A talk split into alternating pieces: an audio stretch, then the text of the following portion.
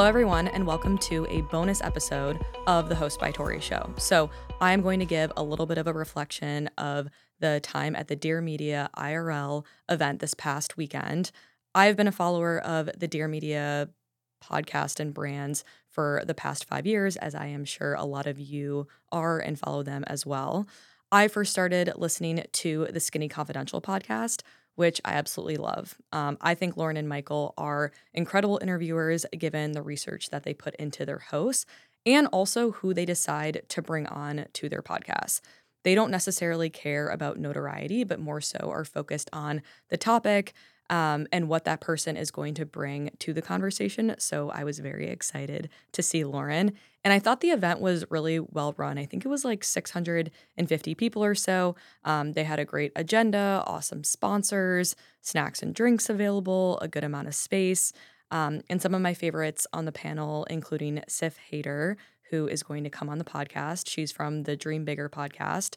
And then Ariel Laurie from the Blonde Files. And then some new hosts who I actually had never heard of before um, or listened to Jackie Schimmel from The Bitch Bible and Maddie Murphy from The Bad Broadcast. And they were so funny. Um, it was also fun to meet other people who were at the event. And in my opinion, there were two camps of people that were there. One, fangirls who love Dear Media hosts and the Bossticks generally, and two, those who have podcasts uh, who are looking to learn more and get inspired. And I definitely was bridging kind of both one and two. Um, but there were people who actually flew in from so many different places Toronto, Chicago, LA, and that was really cool. My favorite part of the day was meeting some of the other podcasters, um, some of these, some of the listeners here. Shout out and thank you for saying hi, especially Sam. Uh, and really just like enjoy the day. I was also able to talk to Michael, and he gave me actually really valuable advice on how to scale a podcast when you're much earlier on.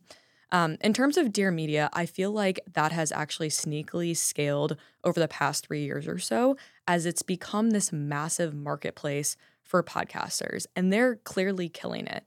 Um, the interesting thing about podcasts that I have realized is that it can be really difficult for podcast discovery in general. Um, the current platforms, Apple and Spotify, really don't make it user friendly to find new and upcoming podcasts, right? You kind of just see the top charts for that specific category. And so that's why, for the most part, today, people are finding podcasts through word of mouth.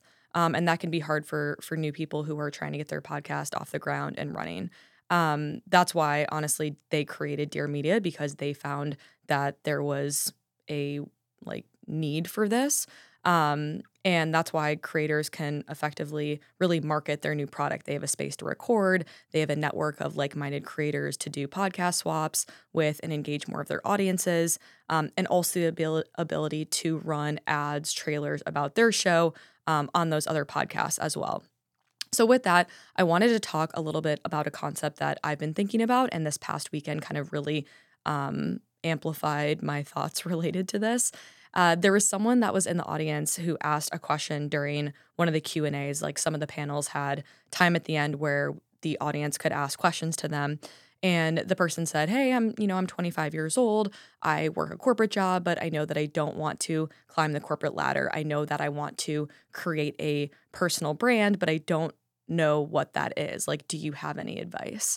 Um, now, I don't think it's necessarily a bad thing that she asked that, but I do think it feels a little bit misaligned from the idea of a creator in the first place. I would say, call it five years ago, you started to see people leave their corporate job to pursue their side hustle at the time.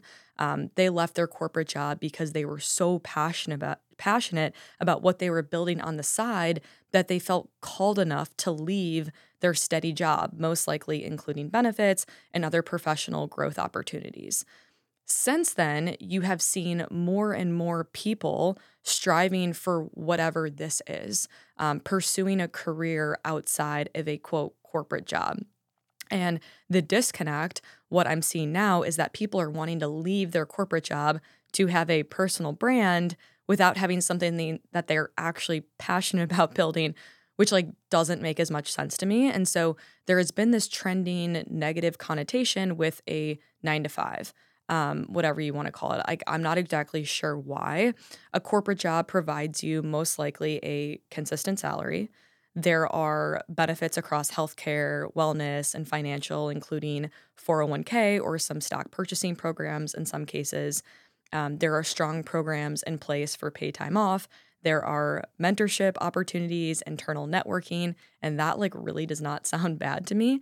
Um, I've been vocal about having a quote corporate job um, or really just my job, and also having a passion project, which is Host by Tori, uh, that I like to pour a lot of my creative energy into because my purpose is so deeply rooted and wanting to normalize a zero proof forward lifestyle and give inspiration to others who are trying to lead this as well. Uh, generally, have more of the conversation, hear perspectives on the topic, but I wouldn't be able to do any of this without the stability and personal growth that I have had from my jobs over the past seven years. And I feel really lucky to have that. Um, it's also not easy working for yourself, um, even though I do it in a much more subscale way. For Host by Tori, I do any administrative, creative, tactical work, um, anything that I want to get done, I have to push forward on my own with no one checking up on me and no one offering me time off. Um, as an example, for my podcast each week, I have to find the guest, DM or email the guest, set up the time, prep for the podcast, record the podcast, edit, post, and publish, which I'm now trying to outsource, um, and then do any social media promotion of it. And every that's doing that every single week, right? Um, and that's only one facet of my brand. And so where I struggle is that people want to not work the corporate ladder, but being an entrepreneur is also pretty damn hard, and it's it's definitely not cushy. And so um, related to that, when I first set out to launch Host by Tori, I was very keen on the idea of wanting to create a brand, not be an influencer. And I think that there's an important distinction there. Uh, I sat down with my designer, Haley, at the beginning and thought through who my avatar was, who was my audience, who do I want to market to, uh, what do I want to represent. And within that, what are the types of content and creative pieces that I want to put out there. Um, and that is why I've been intentional with how I want to extend my brand. Um, first, coming out with a zero proof guide ebook that's completely free, then a mocktail recipe book at a very low price point, a stock your mocktail bar box, um, and now really focusing a lot of the time on the podcast. And I could, you know, spend my weekends just shooting endless non alcoholic cocktail recipes, uh, which frankly are the pieces that con- of content that actually do best at times. Um, but that doesn't really light me up and doesn't feel as differentiated coming from me. And I still like doing it. Um, I just don't want to spend my only time there. And I think the ethos of my brand comes through with with most things that I do. So um, to me, that differs from someone just being a quote influencer, their only platform being social media, making most of their revenue on affiliate links. And again, that's not a bad thing. It's just different um, it's just a different concept than what I'm seeing of like people who are actually trying to build brands and businesses.